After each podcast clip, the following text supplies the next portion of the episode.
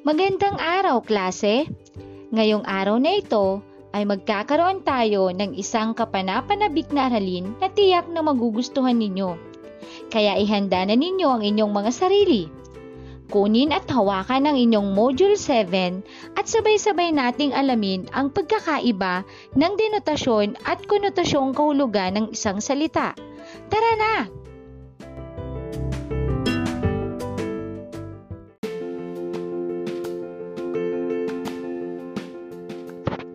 Minsan, may mga pagkakataong nakapagsasabi tayo ng mga pahayag na hindi lantad o hindi natin direktang sinasabi ang kahulugan nito. At isa ito sa magandang katangian ng ating wika. Halimbawa, ikaw ang nag-iisang bituin sa aking gabi. Kung susuriin natin ang kahulugan ng salitang bituin sa pangungusap, maaaring iniisip ninyong hindi ito tumutukoy sa bituing nakikita natin sa kalangitan kapag sumasapit ang gabi. Kung gayon, tama ang inyong iniisip. May dalawang paraan ng pagpapakahulugan sa isang salita, ang denotasyon at konotasyon. Alamin natin kung ano nga ba ang pagkakaiba ng mga ito.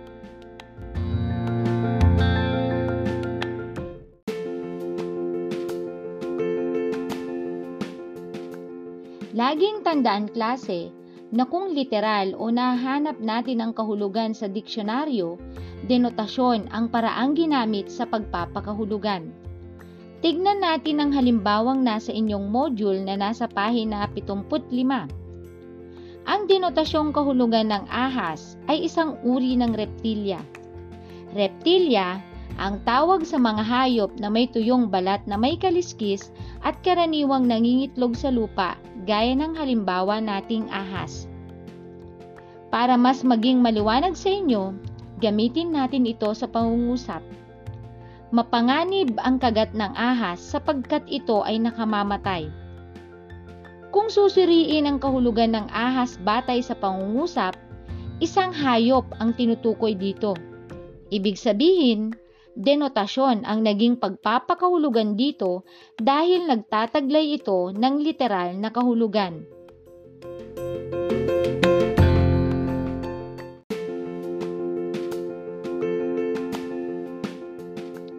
Tignan pa natin ang ibang halimbawa sa inyong module. Ang denotasyong kahulugan ng bola ay isang uri ng laruang hugis bilog samantalang ang bulaklak naman ay nangangahulugang bahagi ng halaman at ang huli, puso na nangangahulugang bahagi ng katawan. Ang lahat ng mga binanggit natin ay nagtataglay ng denotatibong kahulugan dahil literal lamang ang ibinigay na kahulugan. At dahil alam kong mauhusay kayo, tiyak na nauunawaan ninyo ang denotasyong kahulugan ng salita.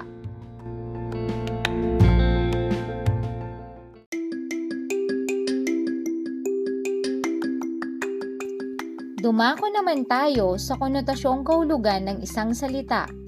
Kabaligtaran nito ng denotasyon. Nagtataglay ito ng ibang pagpapakahulugan. At ang kahulugang iyon ay nakadepende sa saloobin, sitwasyon, at karanasan ng isang tao. Nagpapalalim din ito sa kahulugan ng isang salita at nagpapaganda sa pangungusap. Pag-aralan natin ang mga halimbawa kanina sa denotasyon. Ang denotatibong kahulugan ng ahas ay isang reptilya at ang konotatibong kahulugan naman nito ay traidor. Gamitin natin ito sa pangungusap upang mas maging malinaw sa inyo. Mag-ingat sa mga taong pinagkakatiwalaan. Maaaring ang ilan sa kanila ay ahas pala.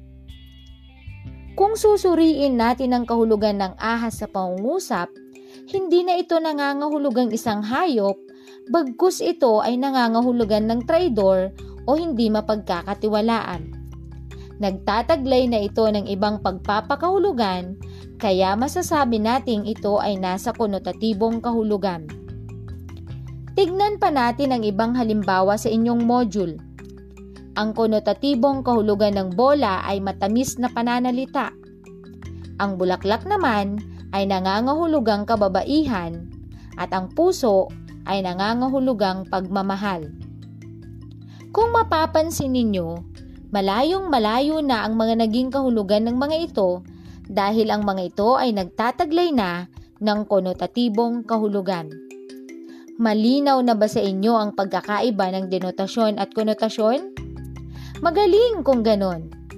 Ngunit, pakaisipin din klase na mahalagang maunawaan ang mismong salita batay sa kung paano ito ginamit sa pangungusap upang matukoy kung ito ba ay denotasyon o konotasyon.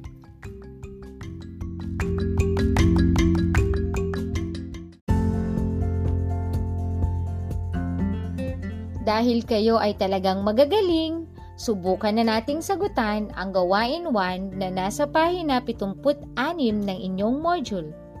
Ibibigay ninyo kung ano ang denotatibo at konotatibong kahulugan ng mga bagay na nasa larawan. Isulat ang inyong sagot sa inyong mga sagutang papel. Tara na't magsimula!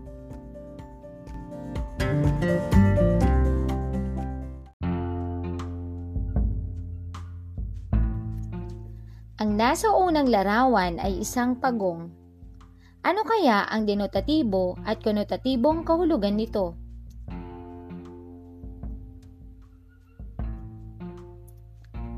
Kung ang sagot nyo para sa denotasyon ay isa ring reptilya tulad ng ahas, ay tama.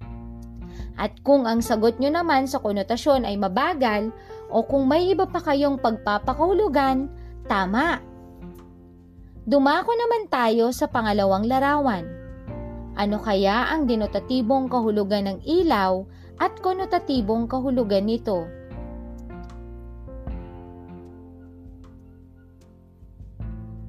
Ang denotatibong kahulugan nito ay gamit sa bahay na nagbibigay liwanag, samantalang ang konotatibong kahulugan nito ay maaaring ina, pag-asa, at iba pang pagpapakahulugan. Alam kong kayang-kaya na ninyong sagutan ang natitirang tatlong larawan dahil kayo ay mahuhusay.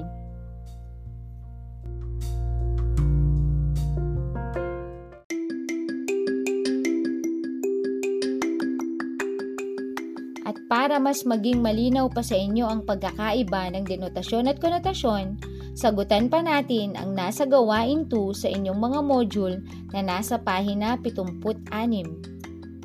Ngayon naman, tutukuyin natin kung ang salitang nakasalungguhit sa bawat pangungusap ay denotasyon o konotasyon ang kahulugan.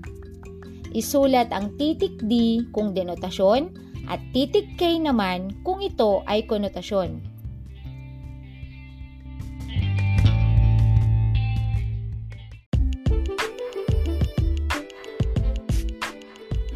Para sa unang bilang, ang pangungusap ay ang tag-ulan sa buhay ng tao ay nagbabadya ng kalungkutan at suliranin. Ang salitang may salungguhit ay tag-ulan. Batay sa pagkakagamit ng salitang tag-ulan sa pangungusap, ito ay nangangahulugang hindi magandang pangyayari sa buhay, kaya ang tamang sagot ay K. Ikalawang bilang. Ang pangungusap ay, ang dapit hapon ay bahagi ng isang araw. Ang salitang may salungguhit ay dapit hapon. Ang dapit hapon ay nagtataglay ng literal na kahulugan sa pangungusap. Kaya kung di ang sagot mo, mahusay ka. Ikatlong bilang. Ang pangungusap ay, ang Maynila ay isang mabangis na lungsod, kaya't ang bawat taong naninirahan dito ay dapat na mag-ingat. Ang salitang may salungguhit ay Maynila.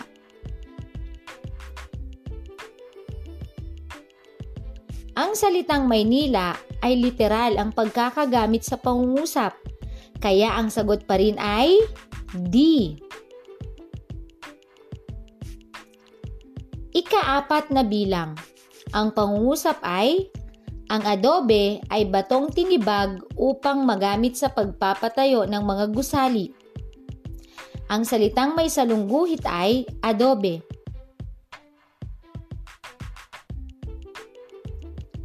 Ang salitang adobe ay may literal na kahulugan sa pangungusap, kaya ang tamang sagot ay D.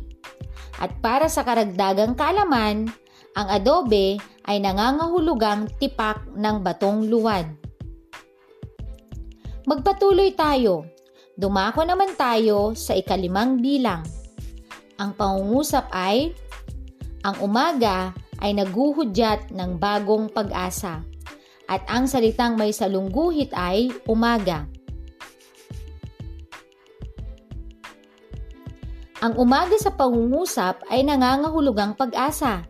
Ibig sabihin, ito ay nagtataglay ng ibang pagpapakahulugan, kaya kung K ang sagot nyo, kayo ay tama. Napakahuhusay ninyo at nakuha ninyo ang mga tamang sagot at alam kong kayang-kaya na ninyong tapusin ang mga natitirang bilang.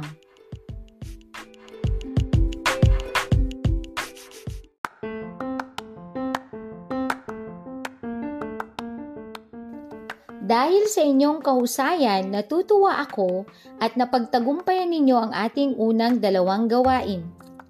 Titiyakin ko na ngayon kung talagang naintindihan na ninyo ang pagkakaiba ng denotasyon at konotasyong kahulugan ng isang salita. Muli, kunin ang inyong ballpen at papel at sagutan ang mga sumusunod na tanong na matatagpuan sa pahina 77 sa inyong module. Kinakailangan ninyong tukuyin kung ano ang naisip pakahulugan ng mga salitang nakasalungguhit sa bawat pangungusap Isulat lamang ang titik ng tamang sagot at ilagay kung ito ba ay denotasyon o konotasyong kahulugan.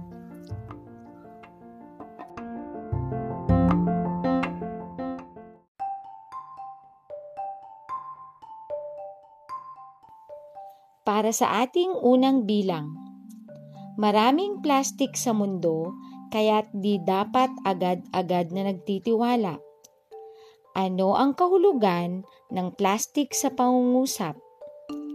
A. Sisidlan na yari sa material na plastic. B. Taong may mapagkunwaring ugali. Ang tamang sagot ay titik B. Taong may mapagkunwaring ugali. Dumako naman tayo sa pangalawang bilang. Mapait na karanasan ang sinapit ng ina sa pagtatrabaho sa ibang bansa. Ano ang kahulugan ng mapait sa pangungusap?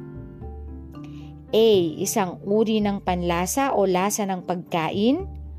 B. Kabiguan o paghihirap na dinanas sa buhay.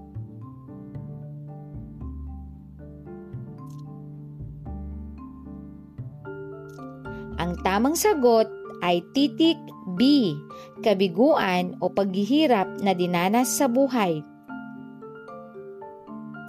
Ikatlong bilang.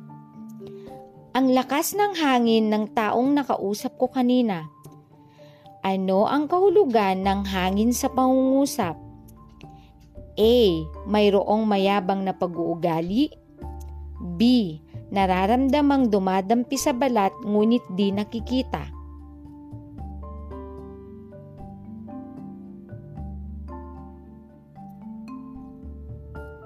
Kung ang sagot ninyo ay titik A, tama. Ikaapat na bilang. Napakaganda ng panahon kapag kulay bughaw ang langit. Ano ang kahulugan ng langit sa pangungusap? A. Bahagi ng mundo na natatakpan ng ulap. B. Pakiramdam ng taong walang problema.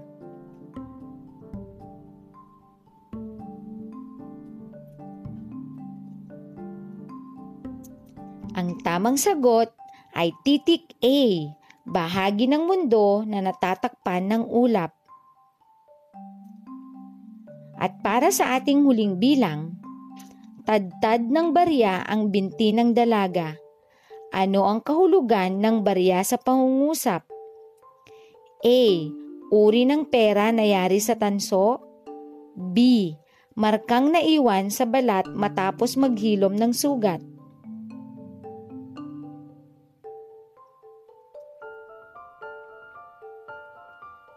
Kung ang sagot ninyo ay titik B, markang naiwan sa balat matapos maghilom ng sugat, tama!